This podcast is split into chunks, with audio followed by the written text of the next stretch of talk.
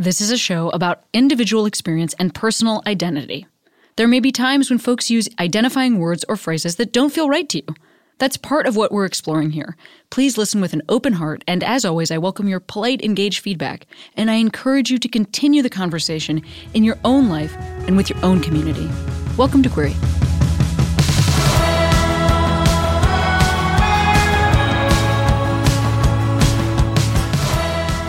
Hey Queeros, Cami here. First of all, I want to let you know I am halfway sold out on vinyl copies of Rape Jokes. Sold 150 of them. There's only 300 that'll be made ever. So go on over to um, my social media, find a link, or you can go to a Special Thing Records and grab them there. Special Thing Records vinyl copies of Rape Jokes. They also come with a free download code. All money goes to RAINN. Hey, this week's episode of the podcast features a chat with Julien Baker. Julien is a rad musician with just a, a, a, really beautiful worldview who I have just enjoyed having a little bit of like a, a tour friendship with over the last uh, couple years, but also just watching. Um, I like everything that Julien's doing, and I think you really like this chat. So check it out in joie.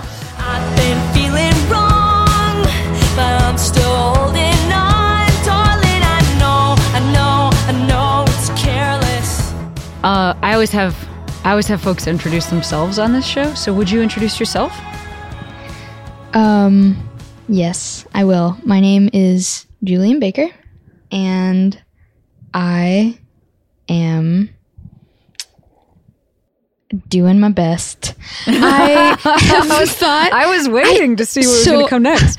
I know. I thought so. I'm like a fan of the podcast, and I think it's really awesome to have people introduce themselves and determine on their own terms, like what, how they describe their identity. And, um, you know, I think it was like Roxane Gay that introduced j- just by saying, like, this is my name. My name is Roxane Gay. Yes. And I was like, that's awesome. But I never know, like, whenever I attach adjectives to myself, they invariably are I prove them untrue by doing some stupid thing later in the day. And I'm like, I'm such a liar. So I'm just, I'm a musician. You are mostly a musician. as my profession. And then otherwise, I'm just a human out here trying not to do anything. Yeah. Too I, awful. I, uh, I get that quest. That's an important quest. Can right. be difficult to, uh, stay focused, but it's still important. True. And, um, are you in so you live in LA, but you're not in LA right now. No, I am in LA. This is all happening in LA. Oh, but yeah, I'm in touring. a tiny room in LA. I am touring. I know. I came home um, to shoot something. I shot something for TV yesterday, and I'm leaving again tomorrow. Go to DC. Yeah. Whoa, that is all over the place. It is all over the place. Well, let's talk about this. So there was a tiny moment there where we had to pause our natural conversation just to deal with um, some like, hey, how how do we record this? Mm-hmm. issues, um, but we solved that. And so, uh, Julien, the last thing that, we were, that you were sort of saying was that you're a musician. I wanted to say, for the official record, that you are a super talented musician that I have gotten the chance to see live a couple times. Let's see. I think I saw you live twice, and I just saw you sound check one time. That was also really fun. oh yeah, that wasn't at Boston Calling, was it? Oh no, uh, it was at the. I I saw you play at Boston Calling. Um, I saw, although I had to miss part of your set because I had to go perform myself.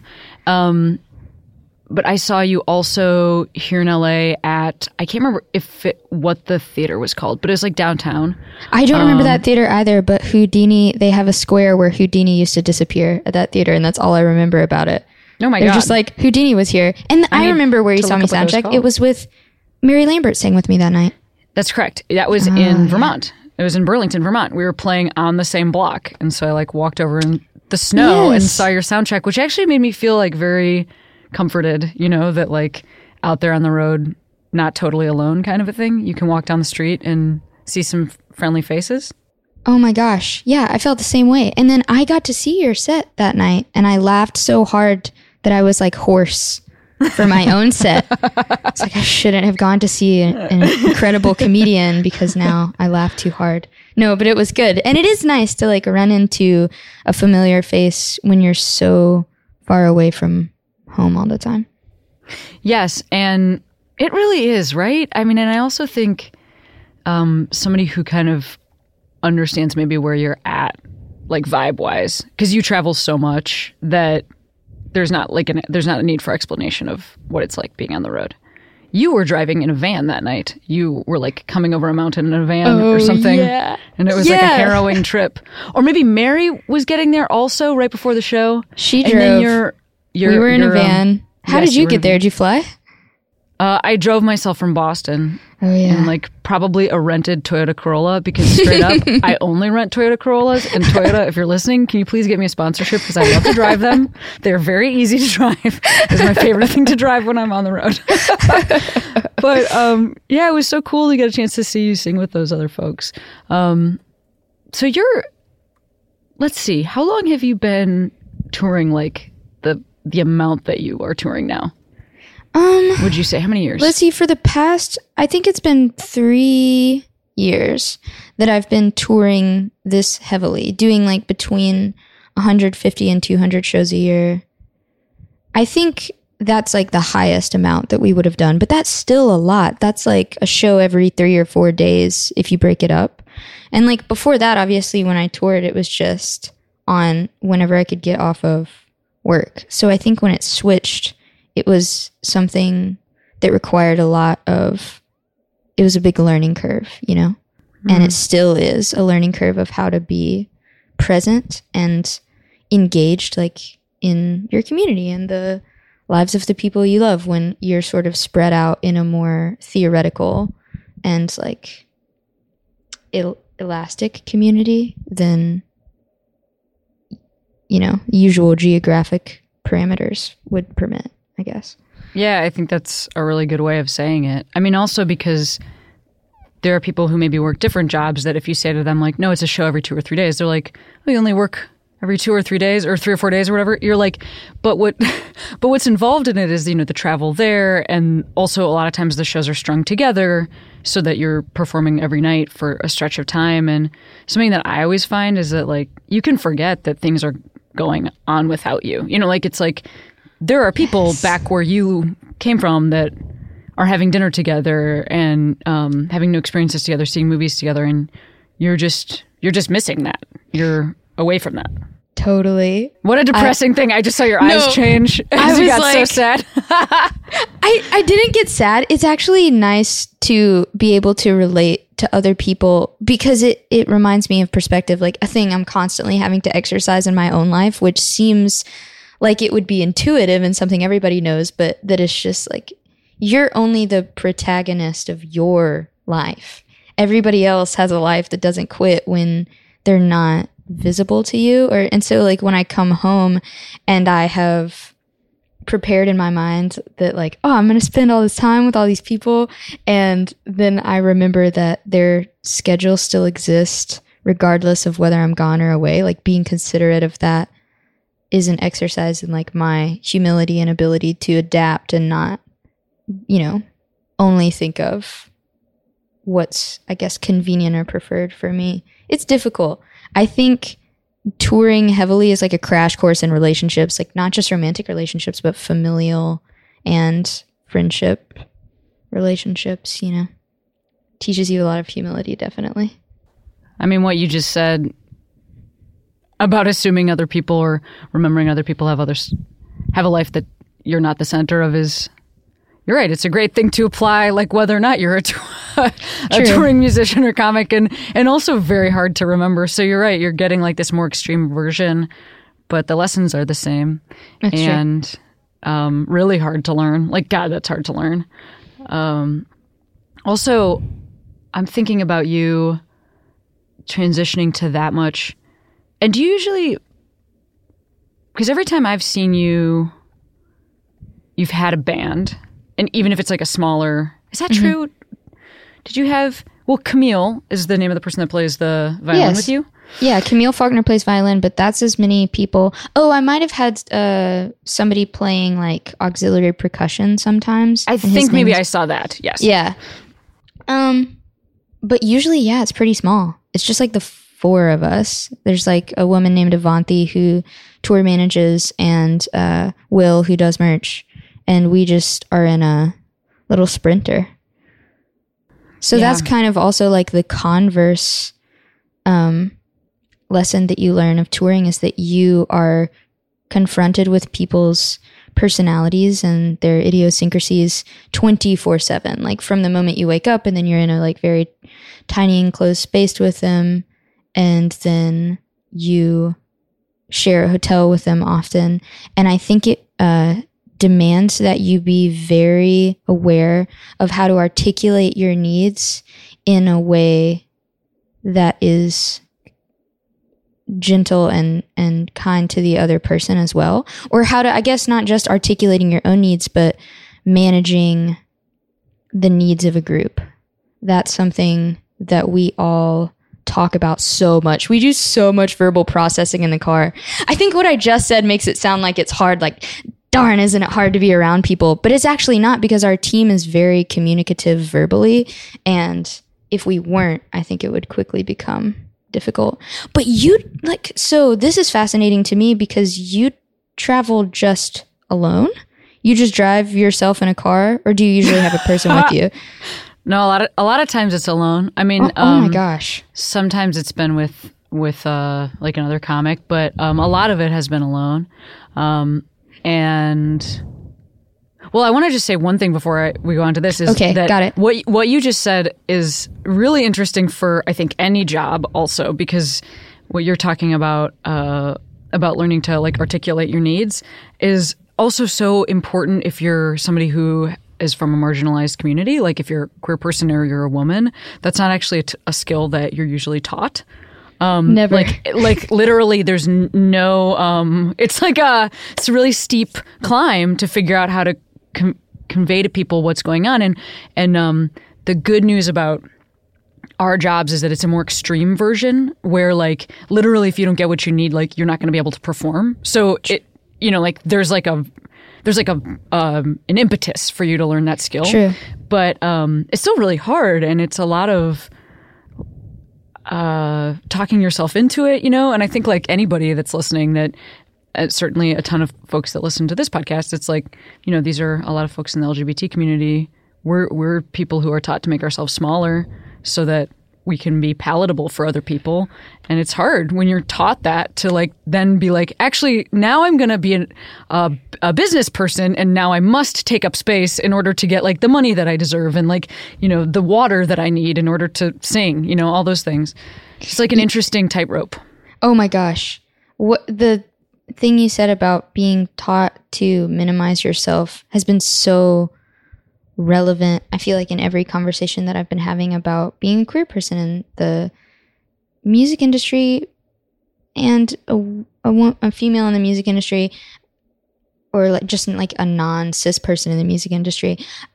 It also applies to just life as a person in a marginalized community. And I hadn't really like necessarily thought of that, but you know, it's not limited to the professional field that I found myself within. I you know, that's something that every queer person I feel like is negotiating their needs and their identity and like the very fabric of who they are with what is permitted by society in order to sort of establish a weird compromise with dominant culture and non-dominant culture because you know that you are ultimately like subordinate to something more powerful that is deciding like what's acceptable or how many needs you get to have or when and on whose terms they get to be fulfilled and so you sort of learn this behavior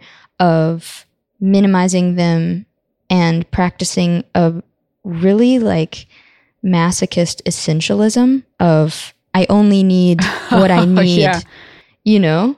wow Like but that's very powerful. That's an interesting. Yeah. No, that's so real. Well, I guess, you know, it's the it's the there is like a necessary compromise because otherwise you'd be constantly exhausted. Totally, Like there is totally. a moment where you have to be like I actually am gonna be small in this moment because like I'm so tired I just fought that fight a minute ago. And um and then there's also knowing that you can't let your guard down that much. Like that you ha- it's you know it's always choosing like well is this one of the situations to fight or is this one of the situations to sort of um, acquiesce for again self preservation. And I think that's what you're talking about too is this concept. I mean even in this moment that we're recording this like um, just to give context the Trump administration's like memo on trans folks is like in the news right now. Yeah. Um, when we're recording this, and I think that's something that I'm thinking about a lot. Is you know the uh, like the LGBT community being told that um, it didn't matter who was in the White House because like our rights were not really up for debate, and then you know us knowing that that's not true. Yeah. Just, but then it's still having to like live in the world. I mean, I don't know. Still have to live here, I guess. I mean, could move, I guess, but I don't know. That I still live exactly. here. Like, how are you going to move? Yeah. That's not. Uh, Also, you show me this perfect place. Yeah, exactly. I mean, that's something so insane to me too, because it's sort of. I don't. It took me off guard for the exact reason that you're talking about. Is that there was this foregone conclusion I had that we we already covered that, and now we have to move. Not. I guess I don't want to say something like um, ignorant by saying like moving backwards, knowing that there are people who never got there with the rest of the or like with legislation or with I guess the social awareness that I'm seeing or that I'm presented with, but it did feel like a regression and that was very disheartening. Like I don't know. Julien, you're good at choosing your words and Oh. and like making sure that what you say is what you mean. You're very good at that. I'm just noticing that. So Thank good job. Like congratulations. Yeah. yeah. That's like the best compliment that you or any person can give me. Do you, I don't know if you watch the show The Good Place, but I um I was I watching don't, but with me, my partner me. and I was like I've never anybody who watches it there's like a character on there that can't decide anything and is perpetually like paralyzed by needing to say exactly the right and just thing. And I've never related to a character more. it's just so important like to you know, I I think I spent a lot of time in my life like not caring and not be- being careful, and now I've allowed the pendulum to swing the other way, where I'm very very cautious about how I engage with the world and and what I say, and being con- careful of everyone. You know, that's interesting because it, it that strikes me that that would be like a good quality to have if one were going to say like be a singer songwriter. I just mean because um, it's an opportunity to like really get down like exactly what you mean. I mean, obviously, like you're always going to evolve. So like something that you wrote or performed five years ago isn't always going to speak to who you are now. But I just mean like the idea that you're kind of packaging a thing that's like this is what I'm saying to the world, and um, like what is that experience like for you? Oh man, it's difficult.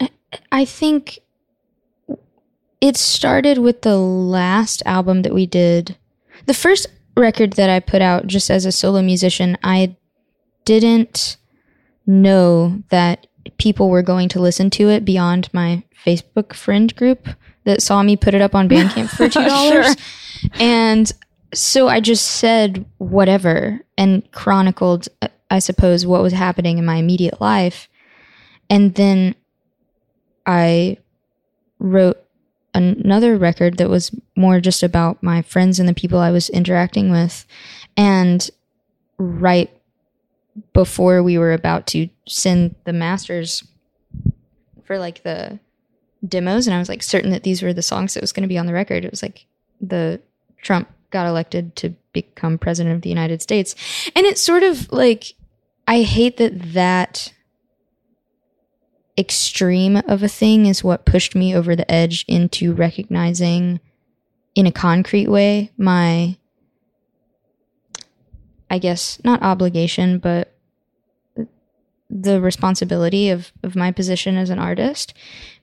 Um and I got so wrapped up in uh weighing whether or not it was even if it showed a lack of decorum to release something that was so finite and so hyper specific at a time when there was so much global wrong being experienced. And I think the way I've come to negotiate that boundary is that, like, I think it's important to portray real experiences and true emotions in a way that makes other people feel seen and comforted, and that there is value in that, even if there is no explicit agenda, you know? There is something, I guess, political or maybe outside of the political realm, just like socially relevant being accomplished by making another person feel comforted or seen. Um, that was the longest answer ever, but that is the spiel No, that I tell so myself. Relatable. So like, it's so relatable. Again, and you don't even have to be an artist. Here's the thing: like we all, I mean, not we all. I'm not gonna speak for everyone. I I can relate to what you're saying. Here's a moment where it feels like every day you wish that you were dedicating yourself to change, um, but then also at the same time, um, you have to, you know, be a person that does small things too. Like I just mean one one Julien Baker can't change everything, right? Like Totally. and, you know, and it's and it but it does feel like you're like, "Oh god, like what's the big thing I could do?" And sometimes it's just like consistently doing um, the small thing responsibly. You know, I think I think that is sometimes actually all we can do. It does feel now like there's oh like more more what else what else you know and and, and sometimes there there is an actual like human limitation of time space things like that It's true. I mean, I talk about this all the time. The way that like global information is accessible makes us connected with so many just events, period, good or bad. And then the fact that so many of them are horrible and heartbreaking is like very overwhelming. But when we try to parse our attention out over hundreds of different focal points, like we lose intensity. And so also there's value to me in I was going to say something else and I realized I didn't finish my sentence, but I'm going to interrupt myself to say I think that there's value in living the ideals that you claim instead because I think so much about what I say and the art that I make and as like you know superficial as it I feel some people think it is, but like the what I say on social media or the internet, that's a whole other part of your portrayal as a human being now that we are concerned with. And I think so much about that, but also there's just the iterations of like how do you conduct yourself in the world? It's awesome to me. I didn't want to do this, but the like you with your special and donating the profits of that to RAINN is an Oh. incredible example of how like without you making a very long treatise on how art and artists should behave within like a consumerist structure if they want to affect change and and not just be like profit driven you've avoided doing that by just like making an example of an alternative that needs no explanation which i think is really cool oh man And- thank you for saying that. Yeah. That's really nice actually. It, i really appreciate that. Thank, you. yeah that's very that's very it's uh yep you get it. Sometimes yeah sometimes you sometimes you just have to do the the thing. Um Yeah. and that's and sometimes that's all you have is just the doing. Um i also want to just say Julien um just in terms of like I guess out of the small ways that one can work for social change. So I don't actually know this. How how do you identify like you as a human, if you don't mind saying? I identify as a queer female, just queer lady. I almost said just a queer, la- like that's all that I am. Just a queer I'm lady, just such a small, regular queer. Tiny queer lady. Like Uh, yeah. Well, so I want to say that when I came to see you, um, so like other times I've seen you again, I was like, I saw sound check, or like when I saw you at Boston Calling, I was side, I was like side stage, so I was just watching you perform, which was really cool. Like I got to see you like belt from very close. Um, but when I saw you in LA, I was just like straight up in the audience. It was very cool to watch from the audience because you know there's a lot about just you sort of being on stage, and it was a pretty big venue, um, and it was packed. People were having a really good time. And one thing that I noticed was like the number of, um, first of all, like definite like rad queerness, like definitely like a lot of young people. But then I also noticed like a ton of, um, you know, what seemed to me to be like straight couples, like they're presenting as straight couples, or like uh, dudes, like you know, cis dudes um, that seem to be there. And you know, I think because maybe you don't get a chance because maybe you can't see yourself from the audience of your own show because like there's a chance you have a limitation in that way. Um, you can't like astral project.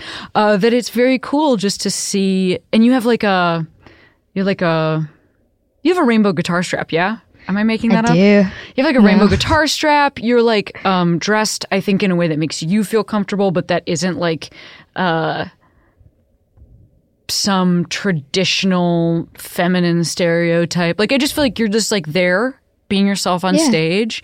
And I think that sometimes even just like being witnessed by people, um, especially by especially by queer folks because they're like, "Oh, yay!" Me, you know, and then especially by not queer folks because they're like, "Oh, that's not me." But I respect that person and I see them speaking in ways I understand. Like all of that, I was very aware of, you know, just watching people watch you. And I think it does matter to just sort of present yourself to the world sometimes. It's a huge, it's just a huge deal. Walking on Oh. stage in like black dickies or whatever you wear, like with a rainbow guitar strap and just oh, like they're car, they're car. I'm Give me some sorry. credit. They're I'm not so dick. sorry. I'm so No, sorry. I'm just kidding. How shameful. Uh, no, we have a like crew joke about Carhartt. because, like, to me, wearing Carhartt is just like it is. It's just a Tennessee thing, and then it started to become kind of like a queer lady thing. Like, or maybe I saw it was. I don't, and I don't know much about this. Maybe this is a jumping off point for another conversation that we'll put a pin in. But like, um, no, man, I just felt myself standing on the cliff of that conversation and What looking off it? and thinking What like was it? was like talking about um sort of more like old school like presentation of like butch culture. Yes. You know what I mean? Because Sure. that's something that I never really like I think I just missed. And so Uh-huh. there's a lot of like yeah. and again, this is part of the tangent, but I think that I missed a lot of queer culture. I just missed it. and like I just don't know about it. But um the wearing Carhartt became sort of like an inside joke of an intersection of being from the South and all the like just farming community people at my high school wearing it, and then also being like a lady wearing a very overtly non-feminine thing on purpose. Um, but I didn't know this. Now it's just like a cool streetwear brand, and I went into. I was in. It's true. I uh, do have French Carhartts that are like that are like like spe- actually no, they're not French. They're Japanese. I do have Japanese Carhartts. Yeah, and they're just like like, you know, people with like tiny hats at like coffee shops where all the I know like furniture high is waisted. It's a whole thing. I have high waisted Japanese Carhartts. Yeah, yeah, yeah. Anyway, my point is, I'm extremely um. I'm extremely the thing you're describing, which is uh, the streetwear version of the real thing that you are. Um, but, well, Julien, actually, do you mind if I ask? Because I think I know this. How old are you? What, what? How old are you? I'm 23. I just turned 23 like a couple weeks ago. That's what I thought. I would have guessed that. So I'm 37. Um, happy birthday. You turned, wait, Thank you. You turned it a couple weeks ago? Like uh, September 29th. Oh, September So- 29th. My birthday's October 17th. Happy birthday. Oh, dude, happy birthday to you. Yeah, thank you. Um, and I think, you know, one thing that I find is true is that one thing about like specifically lesbian culture or queer women, like it, whatever you want to specifically call that, because it's had a lot of different names, um, is that I think we often reinvent the same things. Like it's like if you don't know the history, it's fun to know the history because then you can be like, "Oh, I didn't actually even start this."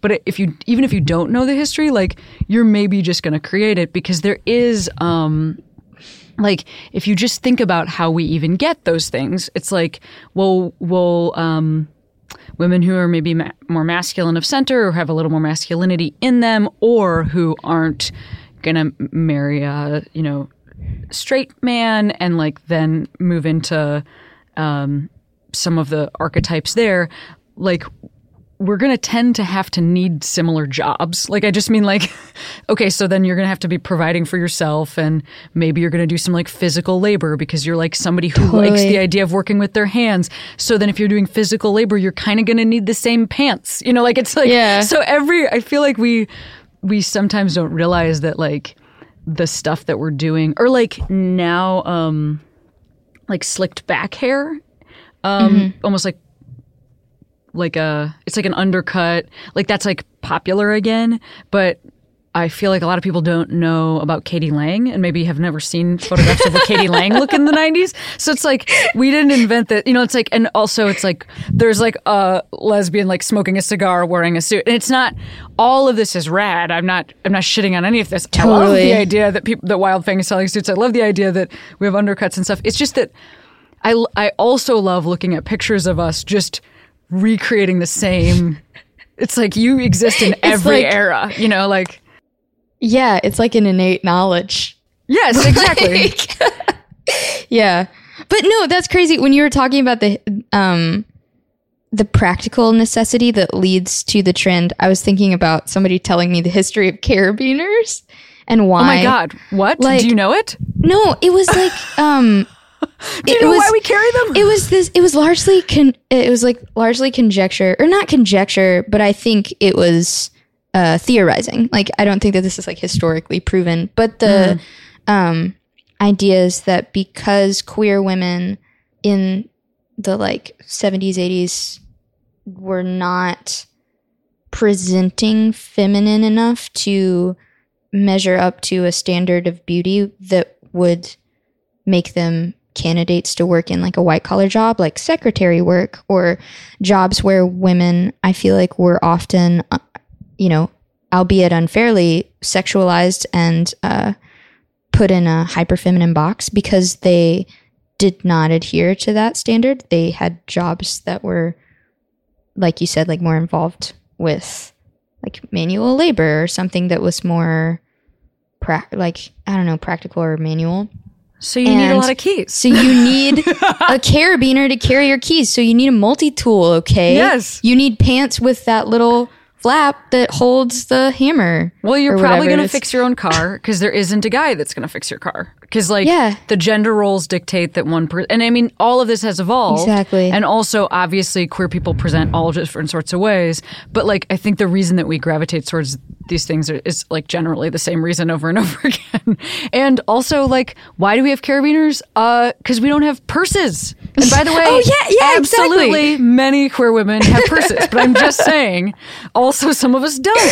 So, Dude, like, you know, my- then there, you need like where are you going to put all your shit?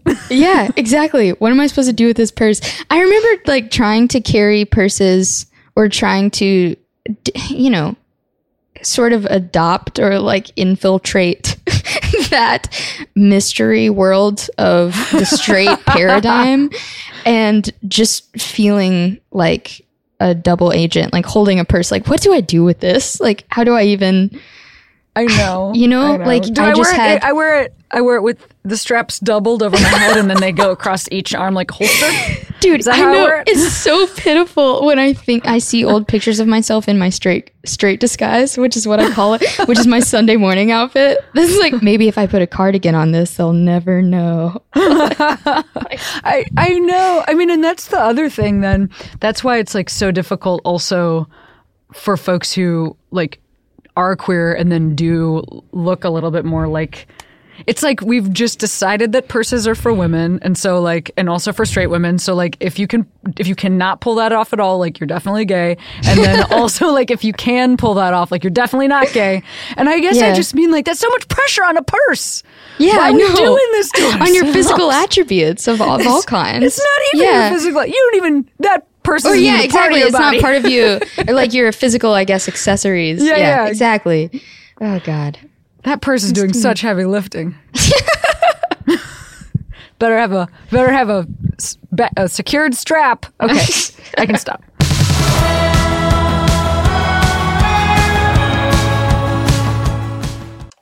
Back for another game. You know it. What's going on? Just one more week till Max Fun Drive. Hard to believe. It's been a heck of a year since the last one. We're now a worker owned co op. We raised $50,000 for charity last year. And we've added a bunch of awesome new shows. But do you think we're ready to do it again? Absolutely.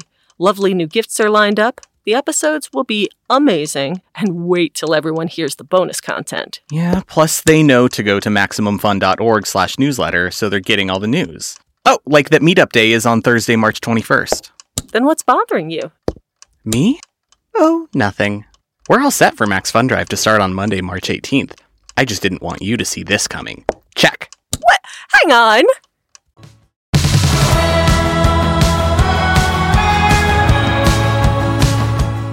So you're 23, like, that's a young human to just, um, to have all the thoughts that you have in your brain about, like, like you were saying earlier, having to make sure that you mean what you say and that you have, like, this social media presence and all this stuff to, like, when did you start playing music, age wise?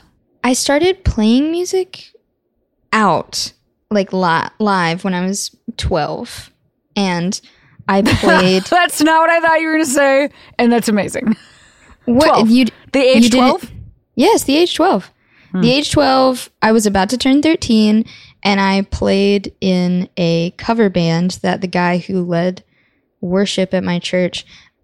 Do I need to explain that? Sometimes I need to give people context. There are No, these things called rock churches where you do real rock and roll music. Anyway, so like that was one of the only like musical outlets that I knew about. So I was like, okay, I guess I'll just like rip a sick guitar solo to a cover of a David Crowder song. And then we did a John Mayer song and a Goo Goo Dolls song. It was very much like coffee shop rock music.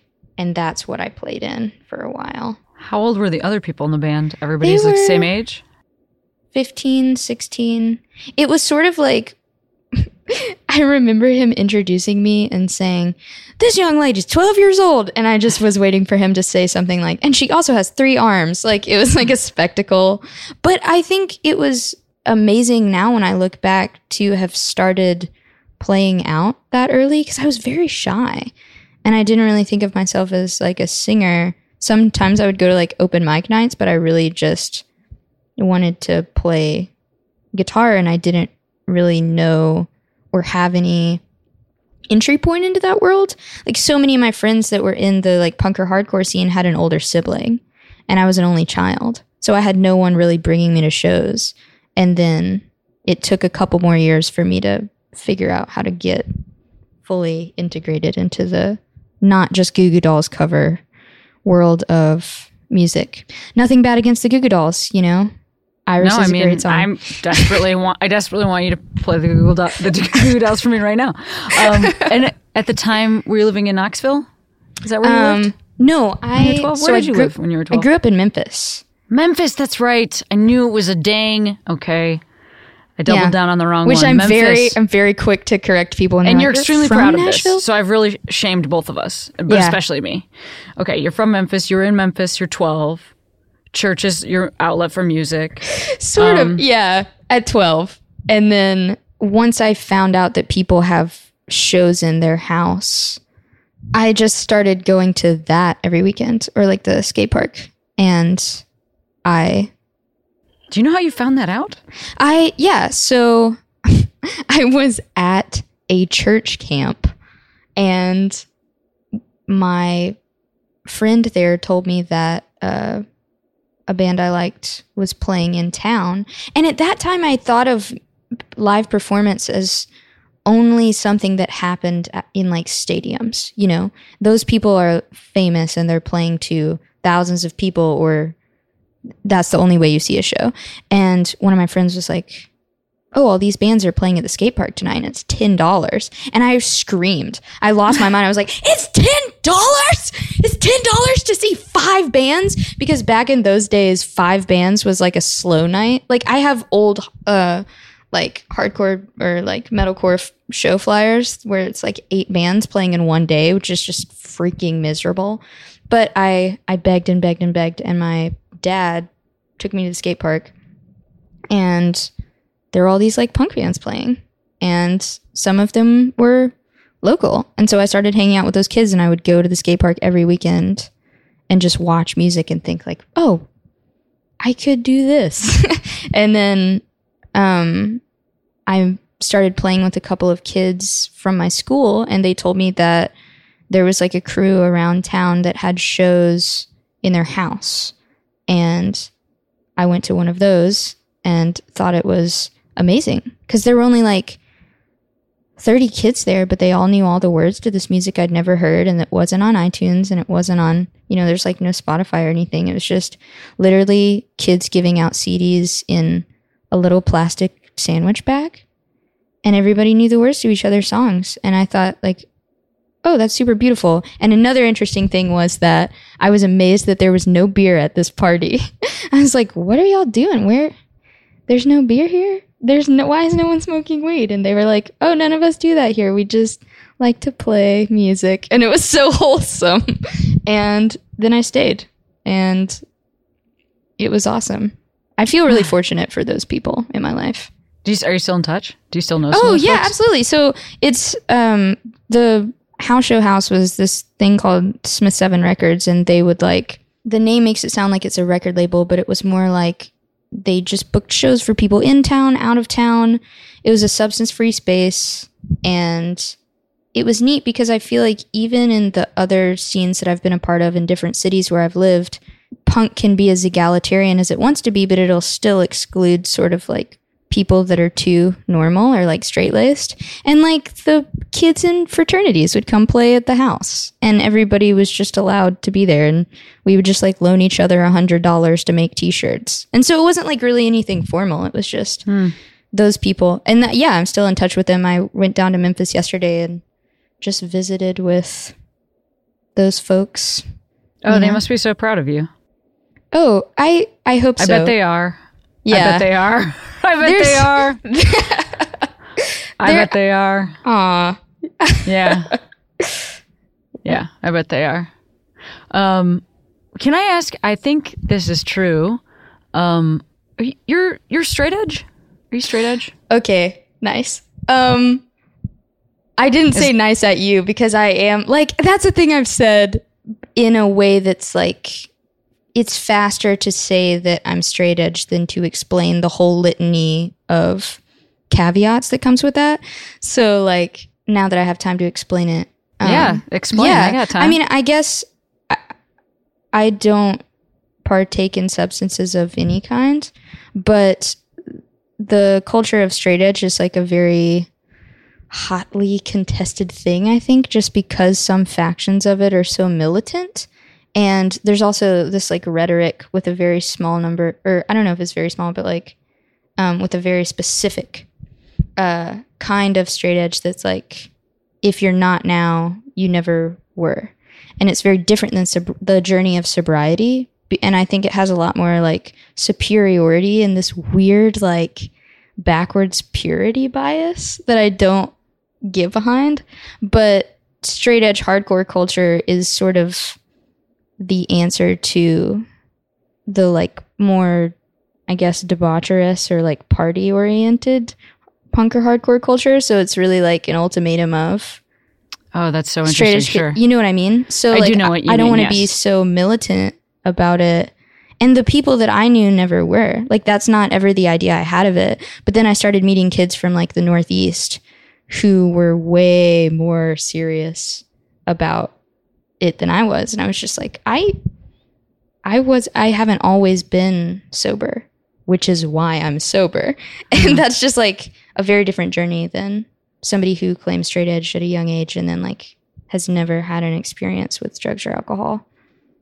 Sure. I mean, yeah, I think right the purity thing that makes sense to me. I think you contextualize that really well. And then I also think maybe some of it also there's like a little bit of evangelism that maybe doesn't s- suit what like if I think about like some stereotypes about straight edge folks, I just mean like the idea that you would need other people to be that way in order to like tolerate them and I guess maybe what you're saying is that that's just not true for you. Like that Totally. like it's like a personal decision that you're making that makes sense for you and that like Yeah. and it makes sense for the community like that you're choosing to put yourself in but you're not like uh, needing to evangelize about it as much is that totally correct And I think historically, because I'm a freaking dork and I read a bunch of like books about like old hardcore, old straight edge, but like historically, it was a much more divisive thing because now I have straight edge friends that will go to bars and hang out. And like I go to bar I love bars. They're fun. I like pool. And like um but also like historically straight edge was very male dominated. And so my TM Avanti uh is also sober and will tell stories about like sh- she grew up in Detroit and it was like a super hard hardcore scene. And we talk all the time about dudes that would say girls can't be straight edge, which seems like such a fourth grade thing for 20 something year old males with like f- face tattoos to be saying. but like, that's ridiculous to me. And I think that's another thing that I remember from, you know, looking back on my experience in music is not necessarily having a particular sort of violence imposed upon me, but just a weird implicit double standard that I felt the need to performatively overcome. Like, I think I did many macho or like hyper masculine things that are not in my nature to try to performatively refute that sort of attitude from males or a male dominated scene. Well, yeah. I mean, it turns out uh, I feel like you could walk almost into any community and, um, if you wanted to, find several people who are very comfortable saying sentences that include girls can't. Yeah. it's weird how that just like it, it actually applies to like every job, every um major in college, literally every um like way of being on the street. Like I just feel Yeah. like every um every type of haircut. Boy, are we can I know. man, can you really find someone who really loves to say that sentence? Uh, just regardless. So that's just something to say. It's incredible how it's just incredible. And it's nuts too because it's something that is supposed to be like the way that I grew up is like that punk or hardcore was a refuge for people who felt marginalized, people who were like not invited to the dominant culture's cool kid table. Right. So then to have a stratified like superiority system within that that is homophobic or is sexist, the people that I grew up with, like the Smith Seven crew, like that there was not really that sort of talk. Like I didn't know about that sort of intense divisiveness, which makes me a little bit naive and idealistic now because I don't understand like why like why would you do that? Why would you act that way? That's so That's so interesting. I mean, I I feel you. I think that that's true for. I mean, that's that's so true for comedy too. Um, Yeah. it's a, it's very Yeah. similar in that mentality where it's it's like we are the freaks, we are the we are the rejects, like, and we're reclaiming this space. Yeah. But that has to be the um the experience of that has to be on a one to one level for someone to be validated because it's like it's straight it's often straight white cisgender dudes that are saying that. And they're like i have been hurt because people called me names or i couldn't date who i wanted to or like i had a ton of zits or like whatever it is. Like i was hurt.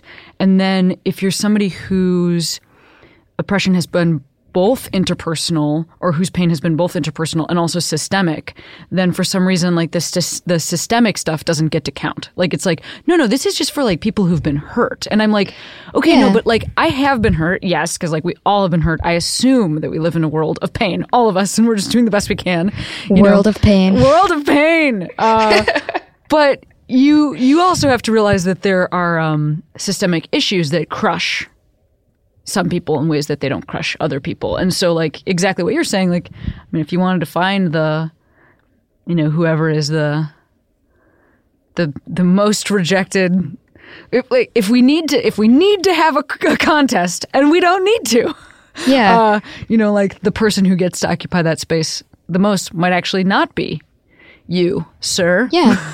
Exactly. But we don't even And- need to have that contest. Yeah. You're the And one I saying we like- do. There's people who don't feel that need to supersede or to have to have their pain witnessed or legitimized in a way that completely erases others. And then there's Yes. people that do, and there's people that bring bitterness to whatever they're. I don't know. Like, I don't know. That is, it's maddening though to say, like, I can acknowledge that you've been hurt by boy whatever has hurt you, but like understand that my entire psyche has been formed by a knowledge that the thing I am naturally is not okay. And I now have to make myself this other thing to be more accepted, whether that's explicit, like whether that's overtly or covertly expressed. It's going to be expressed in some way. There's no one saying to me that like I need to cut my hair short and you know, try to act real tough in order for people to take me seriously. And yet I know that no one's to take me seriously because I'm five feet tall. So, like, what if, who's to take me seriously? No one takes me seriously now. I like puff up at a situation. Everybody's like, this is hilarious.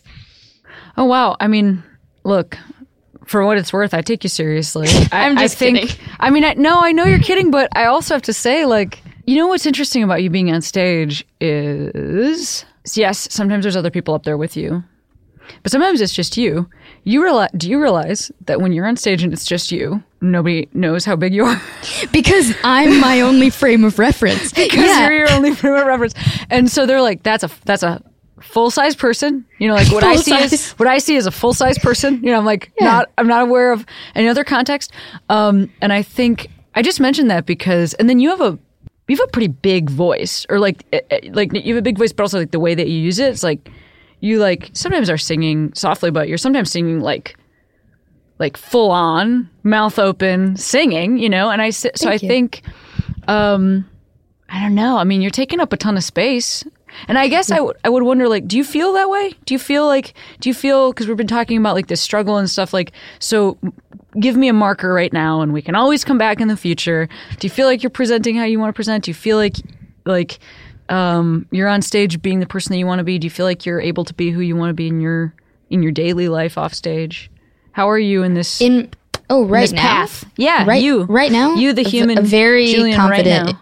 in presenting in the way that I want to present and learning to I think that expressing myself in the way that I want to express myself what like whether it be like verbally or artistically is always going to be a little bit more of a challenge because I am a person who like overthinks things but as far as just like who I am who Julien Baker is. I feel very secure, I guess probably more than I ever have and I haven't really thought about it in those terms, but I think that touring in the way that I do and in the like sparse instrumentation of my music has taught me to take up more space and be okay with that um and given me a lot more like confidence of what I can do and what I am capable of doing, you know? Like so Yeah. Go Julien, go. Go Thanks. Julien. Go. Well, I mean, like, it's crazy. I feel like in my natural life, like, I don't, I would not think of myself as someone who, like, enjoys performing in the sense of, you know, people who are really, like, congenial at parties and they're really, like, the, they'll like tell stories in an excited way or like enjoy attention very much. Like, that's not necessarily my personality. And yet I find myself in the, profession of being a performer. And i like I wonder do you feel like it's something that you have to turn on? That you have to be like, all right, now I am on stage Cami. I think it's actually a little bit more like I think it's because of my personality type. We actually share what you just said. Um, you know, well, like if it's a dinner party, um, I'll like love to tell stories and like make everybody laugh and stuff. But if it's like some um like a house party, what I would like to do is enter through the front door, leave through the back door immediately, go home and never return to that yeah. place. You showed up and you're like, I was seen here. Okay. And Well, then you leave. That's literally all I wanted, and slash, I didn't even want that. Um, but what I have found um, is I think I'm a person who feels a little unsafe in the world. I'm kind of small, just like you, and um, you know, I've been scared by you know the way that I was treated as a queer person as a woman and um, for me the stage actually feels really safe because I feel like I know what everybody wants from me and um, I also think I can deliver it. Like I'm like oh you all want to hear jokes. I think I can do that. I've been working really hard to get this skill going for you. Um, and I'm gonna make them happy and then uh, and then that's the extent of the social interaction and then they're going to go home. Like and i might I'm, i will probably also meet people after the show.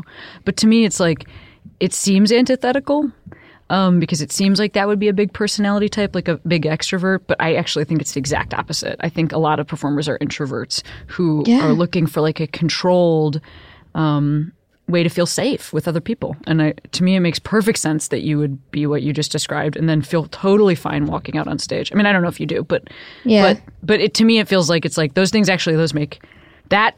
I I meet very few performers who I think are what you're describing, even though that's like the the presumption. Like me Yeah, on stage totally. and me off stage are very different. And Yeah. um, but not because I'm like faking it. It's more so just like that's one person that I am. Here's another person that I am. Yeah. Um, True.